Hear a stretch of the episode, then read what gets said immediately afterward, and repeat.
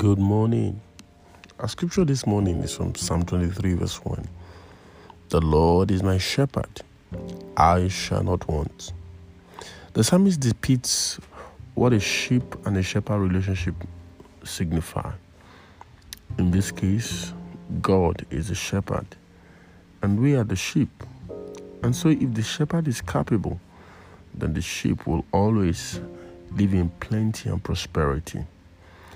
God our Father is capable, is the owner of everything.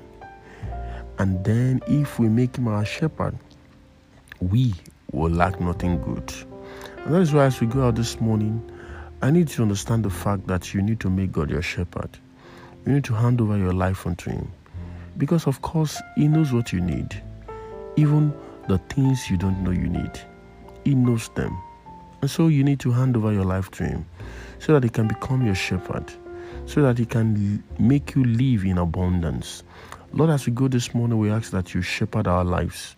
Everything we need, you give unto us. To you that can do exceedingly abundantly above that which we can ever think or imagine, according to your power that works in us.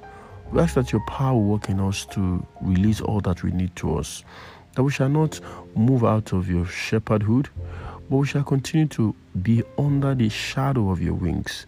Lord, everyone under the sound of my voice today shall not lack any good thing. As we go out today, O Lord, our needs shall be met.